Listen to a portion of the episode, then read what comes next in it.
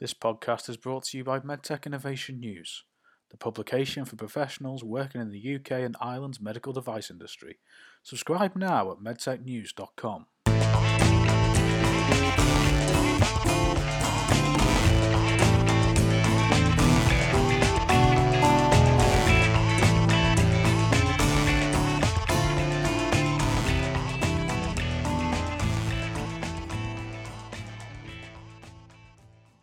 Hello, and welcome to this episode of the MedTalk podcast, discussing the latest news and issues in life sciences.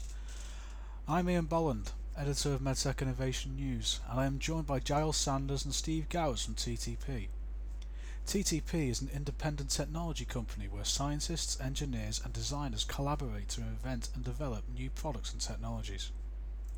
On this episode, we discuss the company's relationship with multiple stakeholders, provenance of certain technologies in life sciences, as well as what the future will hold for medtech as we emerge from the COVID 19 pandemic.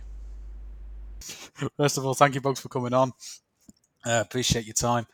Um, obviously, TTP's worked in, you work across a lot of projects, but I was wondering if you could actually take us back to the first lockdown in a way, because given that you work in so many different areas, can you tell us about the degree of change that happened overnight? Ian, uh, it's great to talk to you today. Um, just brief background. Um, we're TTP, company of 300 scientists and engineers working with companies around the world in deep technology, healthcare, life science, and diagnostics. I'm Giles, I look after diagnostics. I'm Steve, my background's in human centered design, and I look after drug delivery and digital health solutions here at TTP. And if we kind of step back and look over both the last 12 months, I mean, things have changed. I mean, we've made ourselves very COVID safe, but as a company, we've always been working on the horizon of what's been possible on the one to three year products for our clients around the world. What happened 12 months ago is actually a compression of that. We've seen obviously a continuation of programs working in the working delivering general systems for our clients. But we've also seen an incredible acceleration of certain programs where we, yeah, 12 months ago, we delivered something which used to take three years in one month. We've done a number of programs over the year where we have really been agile, accelerated to actually deliver multiple things for clients in record time for us within months rather than years. And if we take a yeah, particular example, our client DNA Nudge, um, we developed for them a system for consumer genomics, being able to do PCR tests actually in their shop in Covent Garden, which would then nudge people to make food decisions. This time last year, um, their CEO came and actually said, "We've this technology can answer the COVID problem as well. And he was right, and we'd had the same thought. And we rapidly helped them translate that product from what was a consumer product to something you could use in for COVID. So we helped develop, rapidly changed bits of the consumable. So we put in methods of containing the sample to make sure, obviously, if it was somebody with COVID positive, didn't go out introduced new biology so we could look at RNA rather than DNA, and then supported them over a period of last summer, really, doing scale up of prototype cartridge developments and helping them scale and transfer to major manufacturers so that they were ready when they got the Lancet. Yeah, they got the publication in Lancet saying how valuable it was, and then obviously a order from the NHS, and we help them throughout that process getting ready. And there have been many other examples. And I think in the space of digital health, we've certainly seen quite a lot of changes over the last year, which I think Steve can talk about.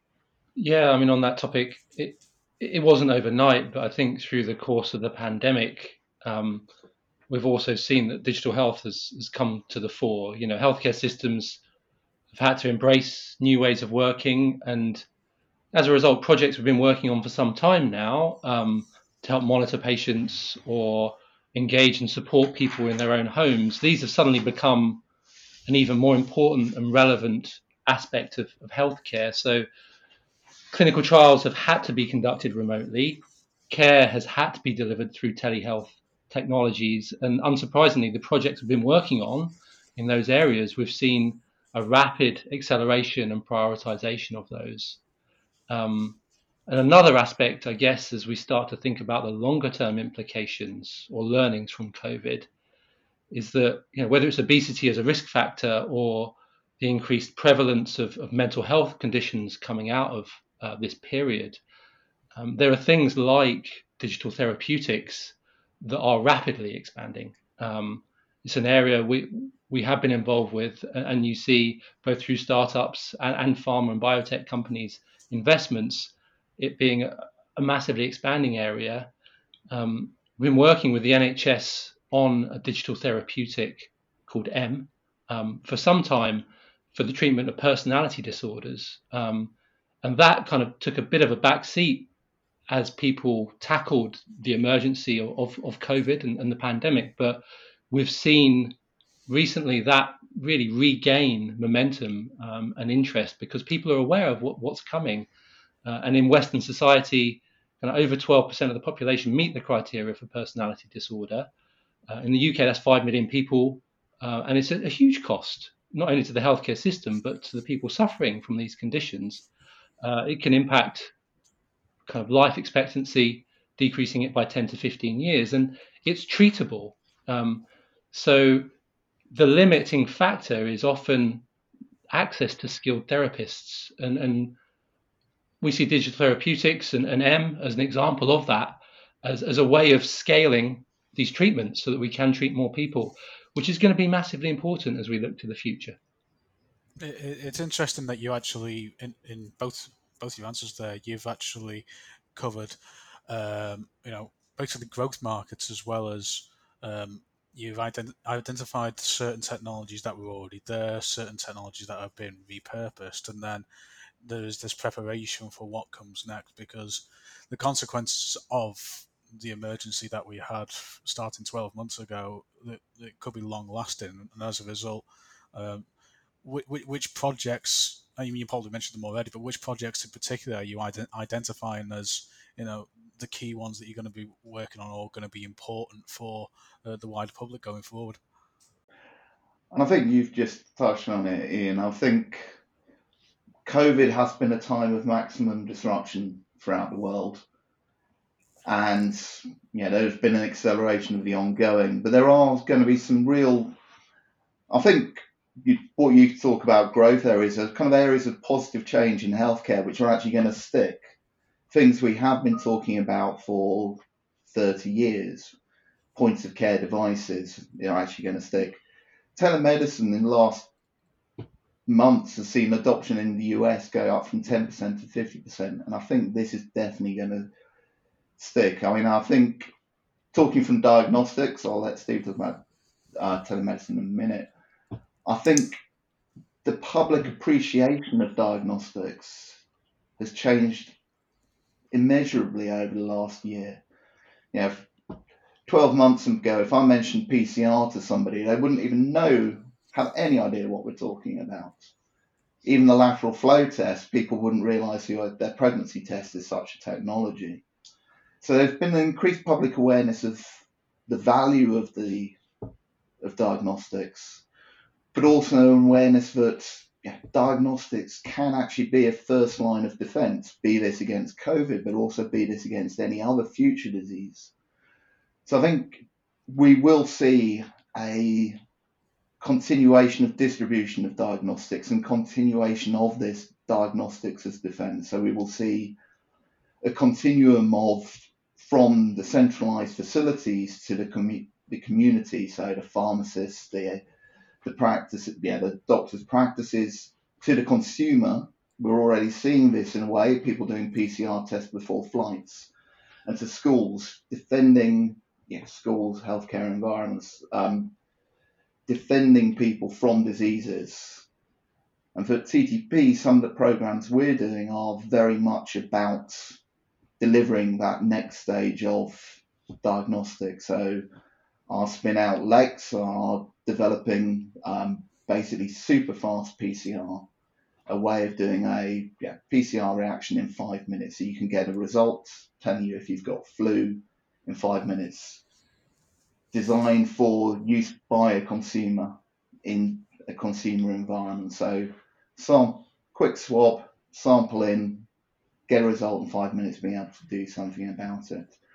Similarly, in TTP, we've developed a technology called co-tests, which is about taking about how you can distribute and keep costs down. So taking say 30 to 50 samples, in this case saliva samples, and actually delivering a result as good as if we just did one single sample. And these sort of things are core programs within TTP. And I think we will see more examples of these from other, obviously, other diagnostic companies around the world over the next 12 months. And clearly, in telemedicine, there are going to be some huge changes. Yeah, I mean, on the on the diagnostics front, Giles, I, I mean, I have children, and we do the the lateral flow tests, and trying to get them to do a nasal swab is is just horrendous. Yes. Um, so you think about the benefits of kind of a saliva sponge Yeah. almost going into a massive pooled screening technology. That's massive. yeah, I mean, when we when we considered co-test and thought about what we would do with it, it was very much thinking about long-term testing. You're not going to have people wanting to do a nasal swab on a regular basis, and saliva has been shown in a lot of trials, which are very good, good matrix so long as you process it well. It's interesting you've you've mentioned the- that about on- about your, um, your children with diagnostics because uh, I think I think it goes for for adults too. They don't like um, sticking a nasal swab or, or they, they don't like putting a, a swab in God, the my, tonsils. what? I mean, I, I, I did I did it I did it yesterday, and it, it, you just you just gag and it's horrible. So I mean, uh, there is obviously a um, a comfort aspect here that you consider going forward.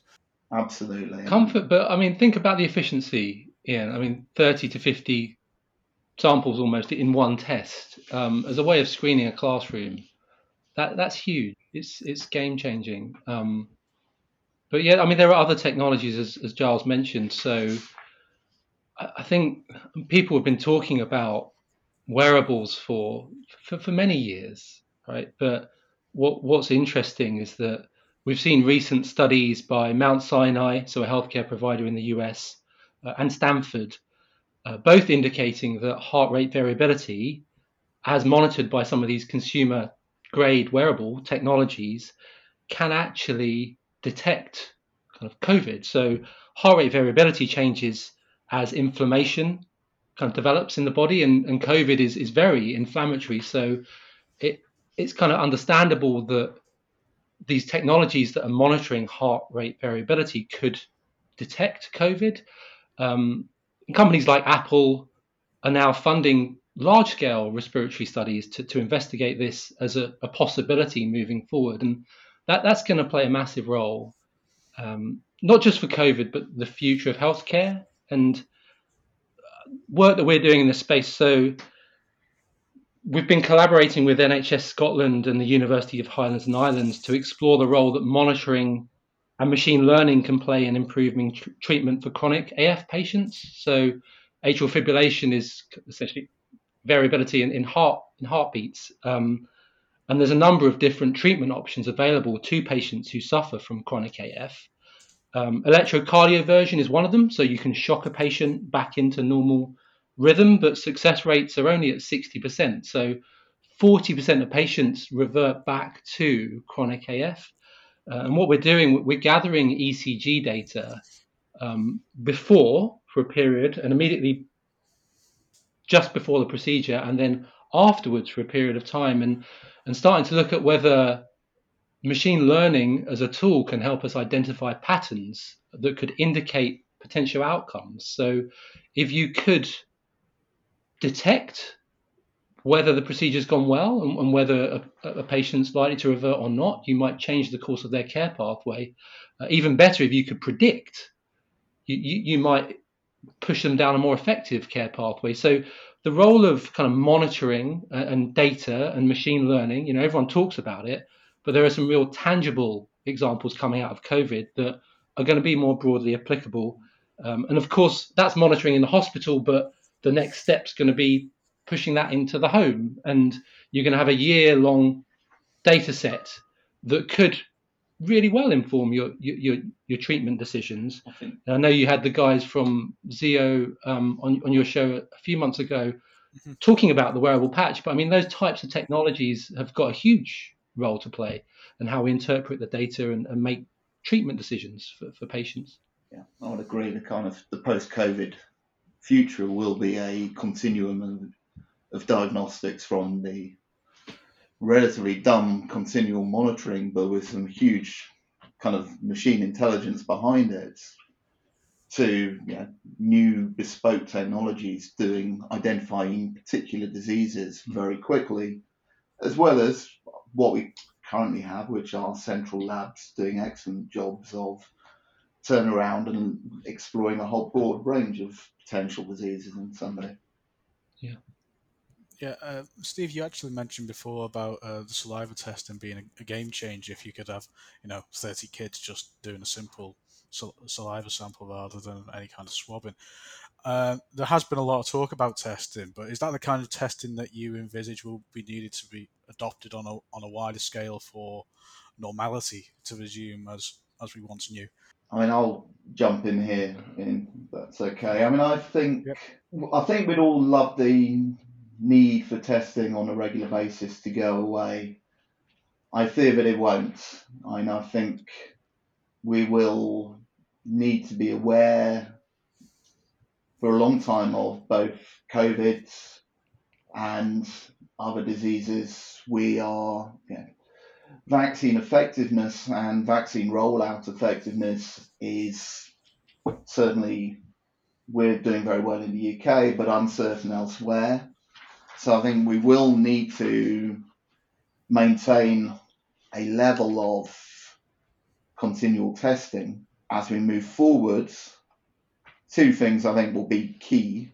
One is reduction of costs, yeah, keeping those prices down. But you know, for last year, governments around the world have been paying for a lot of tests at yeah, potentially quite high cost rates, and those are either going to reduce, those tests are going to have to come down in costs and potentially be transferred to the end user, which we've already seen in things like people going on flights. I think the other one is going to be decentralization. So a lot of tests will have to be taken at a point where the result can instantly provide an action, where you can actually change what people are doing then and there.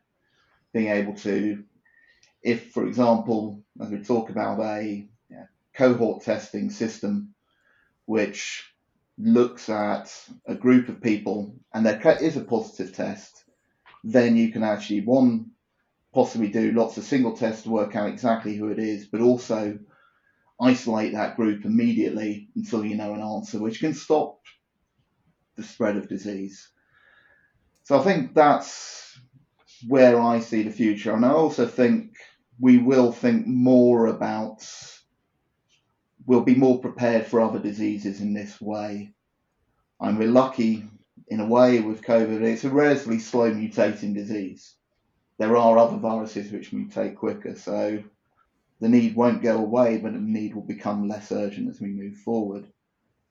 And I think more generally, I mean, the decentralization, we are thinking very much about the future, how that can be a first line of defense. So thinking about obviously ease of use, going back to saliva testing, the speed, but also things like connectivity. So we're, you know, when we're thinking about our co-test developments, we're actually working with both ARM and a small software company called L2S2, thinking about connectivity itself and doing epi- yeah, distributed epidemiology. So we actually have a dashboard telling you what is actually occurring throughout any location where co-tests may be, for example. And I think dropping back to what I've already said, this distributed healthcare diagnostics digital health, that continuum will become increasingly important in the future as a defense against not only COVID, but any future diseases. Well, one, one thing I, I, I might throw in, Giles, got me thinking really. Uh, your question was about saliva testing, making it easier or more attractive for, for people to do.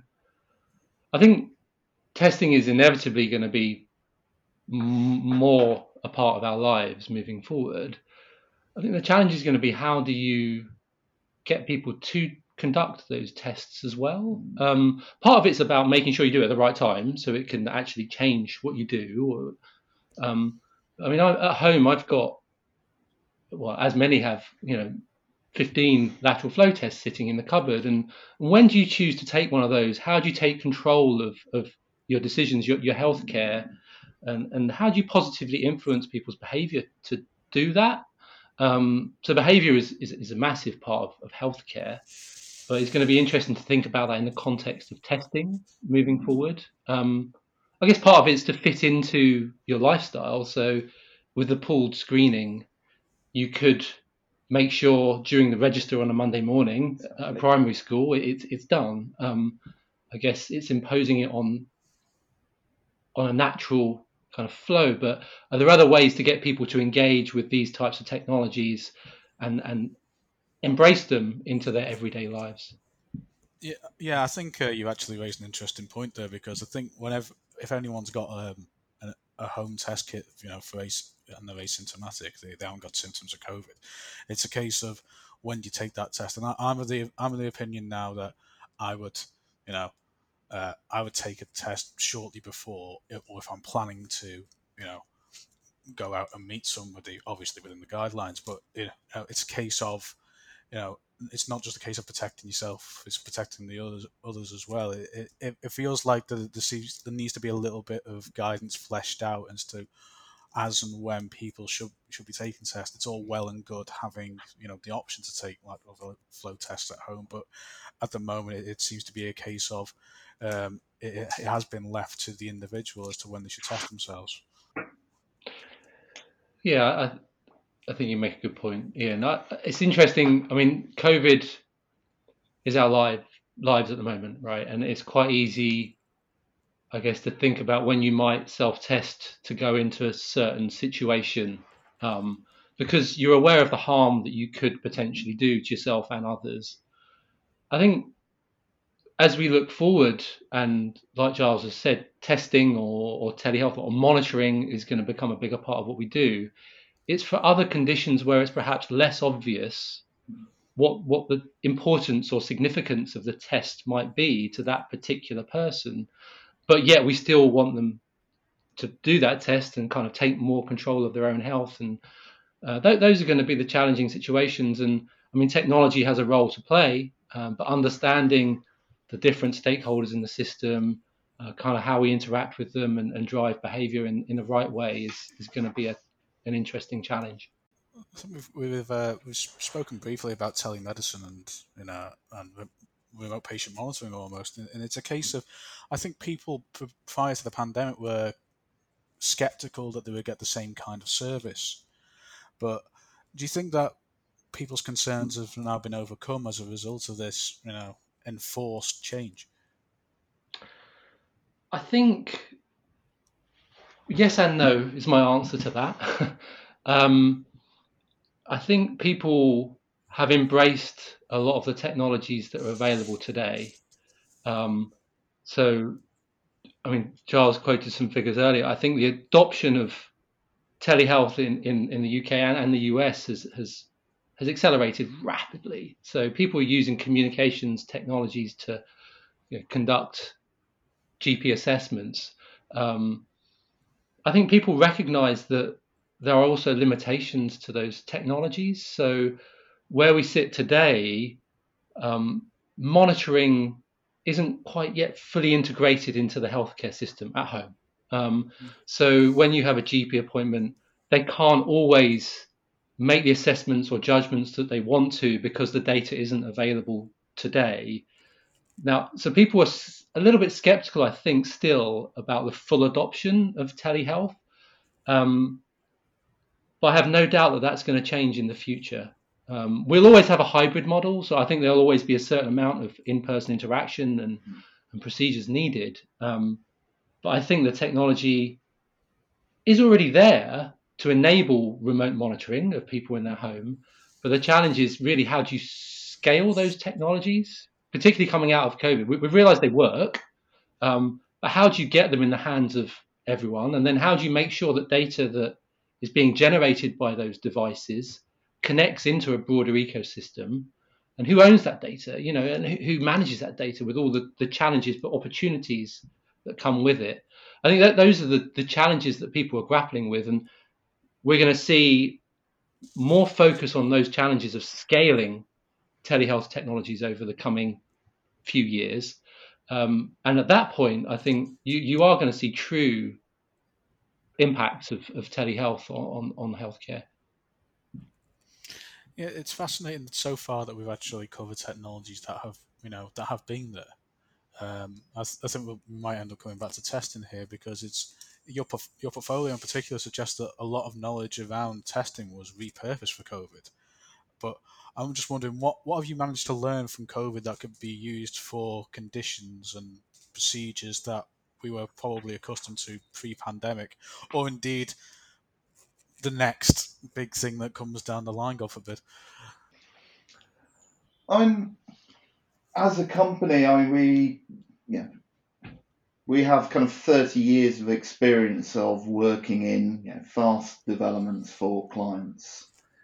And I think what we have learned from COVID is you know, the pragmatism we bring helps things be repurposed very quickly. The the kind of future insight we have in terms of thinking about what people may need in you know one, three, five years has enabled us to be agile, quick, and think and deliver. But interestingly, I in the world of diagnostics is a relatively conservative world. We've seen some major repurposing this year, and we've seen some interesting things going on in terms of new platforms coming to the market very quickly, basically for a drop a drop of the regulatory hurdle in the last 12 months. The EUA, both in the US, UK, and Europe, has enabled new players to get a level of adoption very quickly.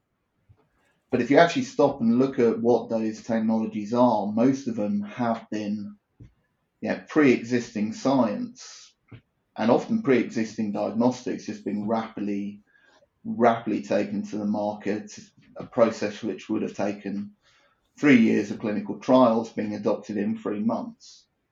So in that case, I don't think we're what's the difference now? So in that case, kind of difference with future and what we're going to learn from COVID is going to be very much more about speed of development and the ability to deliver some of the things which were already happening in markets apart from COVID. So we'll look at you know, flu testing in the future will quite possibly be a nice single use PCR device which can be used certainly in a pharmacy or a or a doctor's clinic rather than a complex thousand, two thousand pounds, yeah, PCR engine, which only will exist either in a central lab or, if you're lucky, in an A&E department. So I think those things will certainly happen. And conversely, people's expectations of how quickly they get a test result is probably going to be a major driver as we look to the future. So people are now expect a test result at the very slowest as quickly as a lighthouse lab has been doing a COVID test, and at the very quickest within 20 minutes of the lateral flow test provides. So I think consumer expectations in all diagnostics will be increased in terms of the expectation that they will have some control of it, they will see some of the results, and the results will come quickly, which again will drive this continual, I think, distribution and increased complexity of testing going into the community. Hmm. It's fascinating that you mentioned that. It feels like the the, um, the consumer expectation has almost reshaped the market in a way. I think it does. And I think if we go back 12 months, most consumers probably didn't know what a di- yeah, a lot of people didn't know what a diagnostic was. As I said earlier, yeah, people certainly didn't know the difference between a molecular test and an immunoassay or a lateral flow test. And most people, yeah, certainly of kind of standard age and wellness, they're kind of most of their experience of a diagnostic is probably at most taking somebody taking a blood test and sending it off to the hospital and not actually getting any results. The last year has actually seen diagnostics in the hand of a consumer, and at that point, consumer expectations start to kick in, and the nature of the different stakeholders and what a consumer needs, both in terms of ease of use, simplicity, cost, all start becoming more important and more driving of what a future diagnostic may be like. That's interesting. I mean, um, I, would just like to move on to um, the the work that you do with other companies, for example, because I think a, a lot has come, come across my desk throughout the past year of startups in particular is that there seems to be more and more new ideas coming to the fore. Has one positive of this pandemic been the emergence of new startups and ideas that you've experienced? I mean, have you seen bigger companies from other industries try to enter this space, or is it predominantly, you know, young, you know, young people or young organisations that are just, you know, raring to go with this idea? I think, I mean, like you say, Ian, um, what we've seen really through this crisis is that opportunity has, has, has come out. And without doubt, one positive thing to result from this pandemic is that the UK, UK scientific and, and technology community has continued to, to innovate throughout. Um, a nice example that, that I might give actually of a, a small company um, that we've been working with. So there's a client of ours, Hypersan, who are actually a small company based in Wales, and, and they had a quite an innovative biocide um, formulation and, and really embraced this as an opportunity. So not only did they develop a supply chain to sell their liquid biocide into the NHS or, or direct to consumers as an antiviral kind of um, liquid, but they've also been working with us to help develop that into a non-woven material that could be built into face masks, to PPE, personal protective equipment. So that's that's great. I mean, it's an opportunity for a small company, very innovative, to to use this as a springboard, really, to develop a technology for, for COVID. And the interesting thing there is that that technology now has broader applicability. So you think about a biocidal infused material that's not just useful for a face mask, that's useful for treatment of wounds in, in wound care, you know, trying to prevent infections. That has broader applicability. And I think we've seen small companies and large companies use this as an opportunity to, to innovate, to rapidly innovate. But then we're going to see these kind of innovations be more broadly applicable across other scenarios in healthcare, which, which is interesting. Um, and we've seen funding uh, accelerate. I, Giles might have some thoughts on funding in, in testing and diagnostics.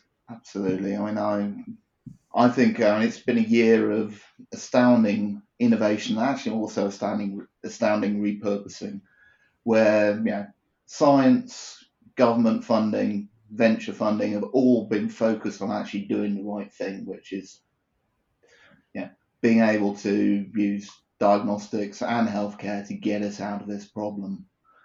And if I stop and look at uh, look at who we've spoken to over the last year in terms of flavour of people, I think a huge amount of innovation in universities, startups, yeah, US, UK, Singapore, India, China have all spoken to me in the last year, driven by obviously a want to do something very good. Some great governmental um, funding things. The RADx in the US was a really great thing in terms of accelerating some existing startups and small companies to kind of accelerate their development and focus their development.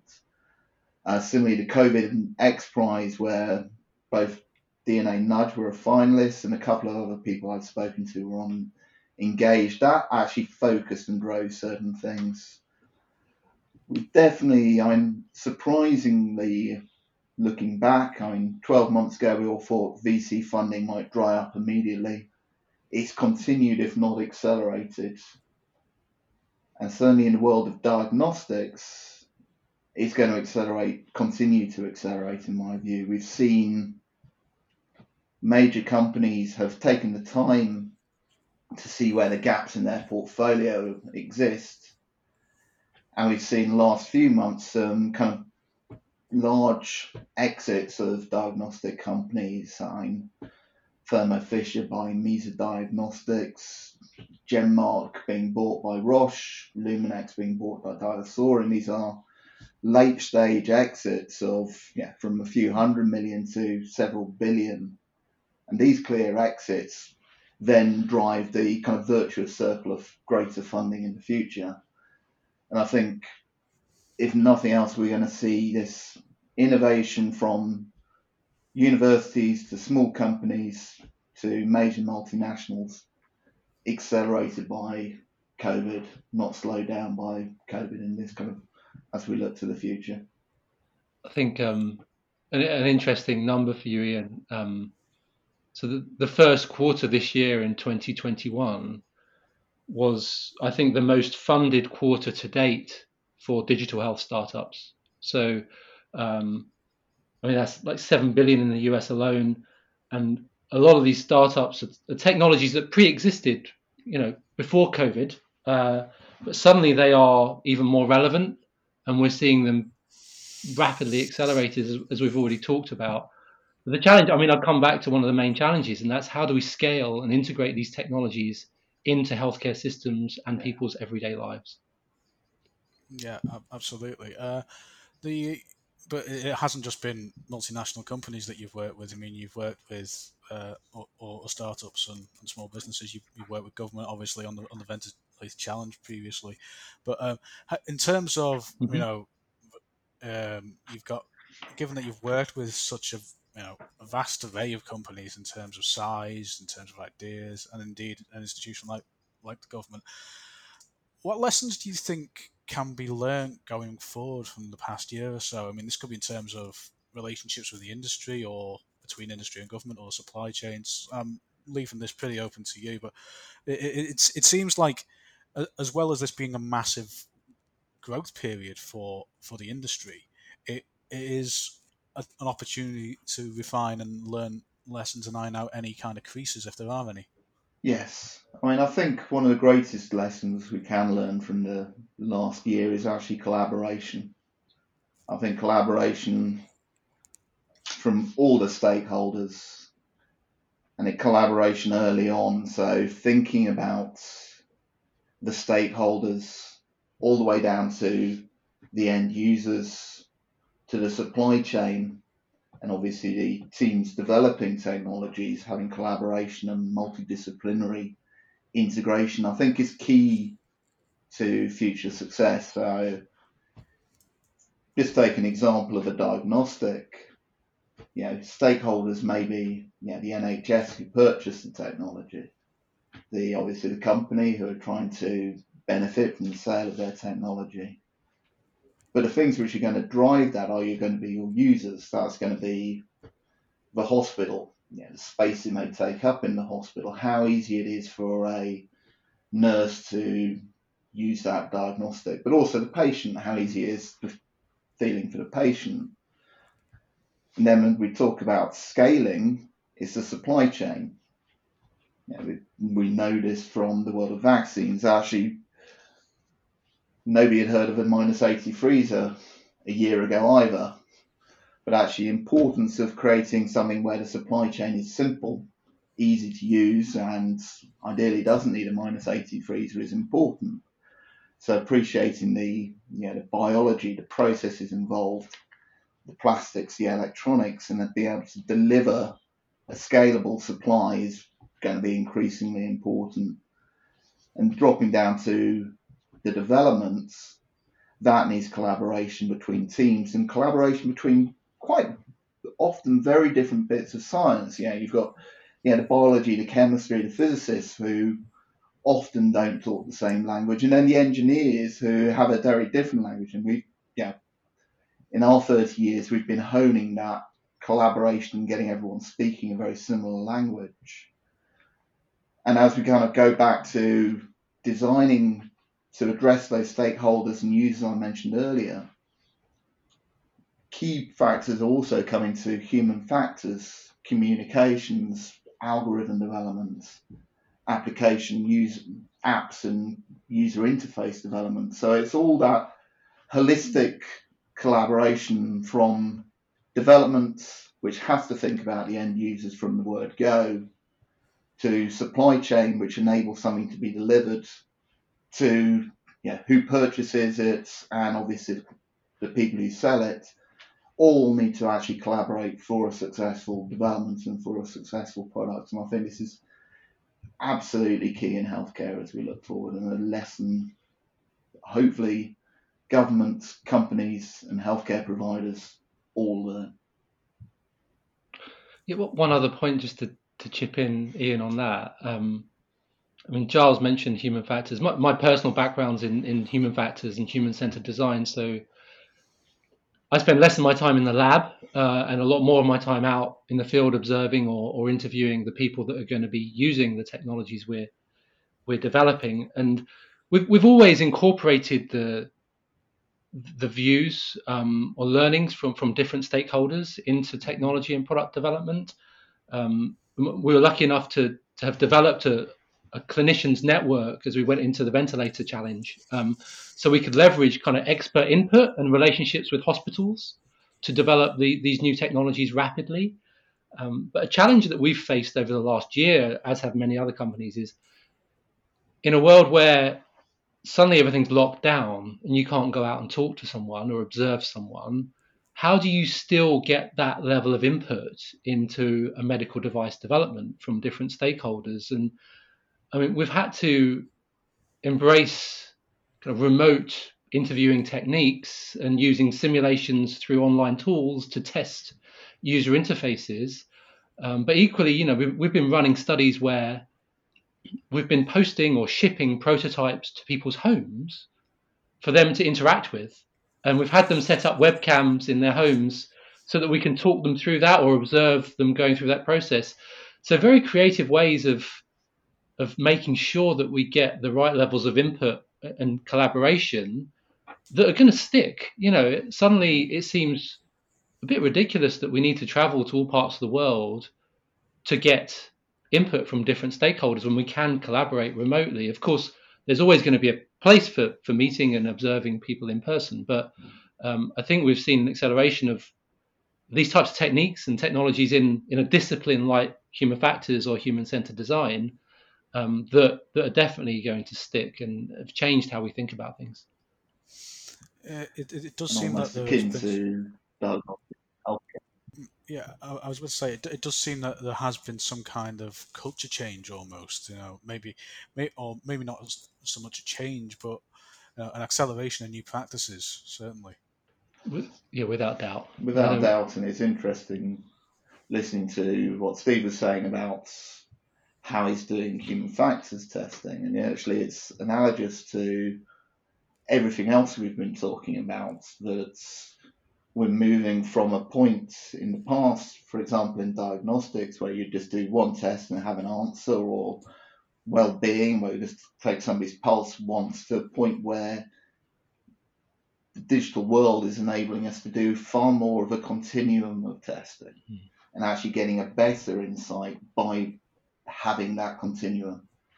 And I think the challenge will be for all healthcare providers is how that then that digital world then integrates into the current practices. Okay, I mean, you. One final point because I, I know that uh, we we've spoken to TTP before. I mean, my magazine has MedTech Innovation News that, uh, particularly on the ventilator challenge. I'm just wondering if you can bring us up to speed as to what happened with Covent. Yeah, uh, can do, Ian. I think, well, just to, to recap, I mean, TTP was approached by the, the UK government, as we've covered on previous episodes, to, to respond to the ventilator challenge. Um, I mean, principally because we we've got a lot of experience in developing medical devices. We've we've got quality management systems and I'm very familiar with regulated product development, but also we can move very quickly to rapidly develop new technologies. So, I mean, it was a, a monumental effort from teams at TTP, um, but also countless numbers of partners from component suppliers, uh, manufacturing partners, uh, clinicians, as we've touched on, test houses, regulatory consultants, all those people really working together. And, and we got Covent to the point where um, we had submitted a design history file. Uh, we'd gone through um, essentially approval of that design history file near enough with the MHRA, uh, and we were ready to to scale up manufacture. But thankfully, um, was never actually needed. The, the tide had turned. Um, rates of people who've been hospitalized and, and admitted into critical care were starting to stabilize, and the supply of existing ventilators was beginning to catch up. So, uh, in answer to your question, the situation since last September hasn't really changed. Of course, we learned a lot through that process, um, a lot that is being applied to other programs, but um, yeah, thankfully, Covent was was never needed. I'd say yes. I mean, I think the learning from as a company that we could develop a medical device within six weeks, provide over 5,000 pages of documentation within that time has built a confidence of what we've been doing is that our capabilities are such that if somebody comes to us and says, I want to turn this in this approach into a diagnostic and I want to be testing in six months, in some cases we can say yes. And this is actually ongoing at the moment. So I think it's great that Covent wasn't needed and it's great that medical practice acted so quickly, but they realised that ventilation wasn't necessarily the only way to go. But speaking as TTP, the confidence that it's given us in our ability to react and be agile, collaborate and deliver quickly has been untold. Hmm. Yeah, I mean, You, you said that it's, it's no longer needed in the UK, but it, I mean, uh, this is uh, just as a, a layperson and looking at situations throughout the world because the UK is in a, a in a healthier place than, for say, for example, India. I mean, would you be in a position, for example, if there was someone or you know who represented the Indian government, for example, who's saying we, we know that you've developed you know this this ventilator and we're in need. Is it is it would it be a possibility for you know to work with us on something like that, or to you know provide uh, provide the necessary needs for us to manufacture it? Yeah, I think that's certainly a, a possibility, Ian. Um, those aren't discussions we're currently having. Um, I'm not keeping tabs of the, the current kind of ventilator situation in, in areas of the world that are struggling more with the pandemic. But I know kind of care pathways and, and the way patients are being treated for COVID has evolved and changed. Um, but yeah, I mean, it's definitely a possibility, Ian, and it's something that we could and, and, and should certainly jump on if, if the need or, or opportunity presents itself.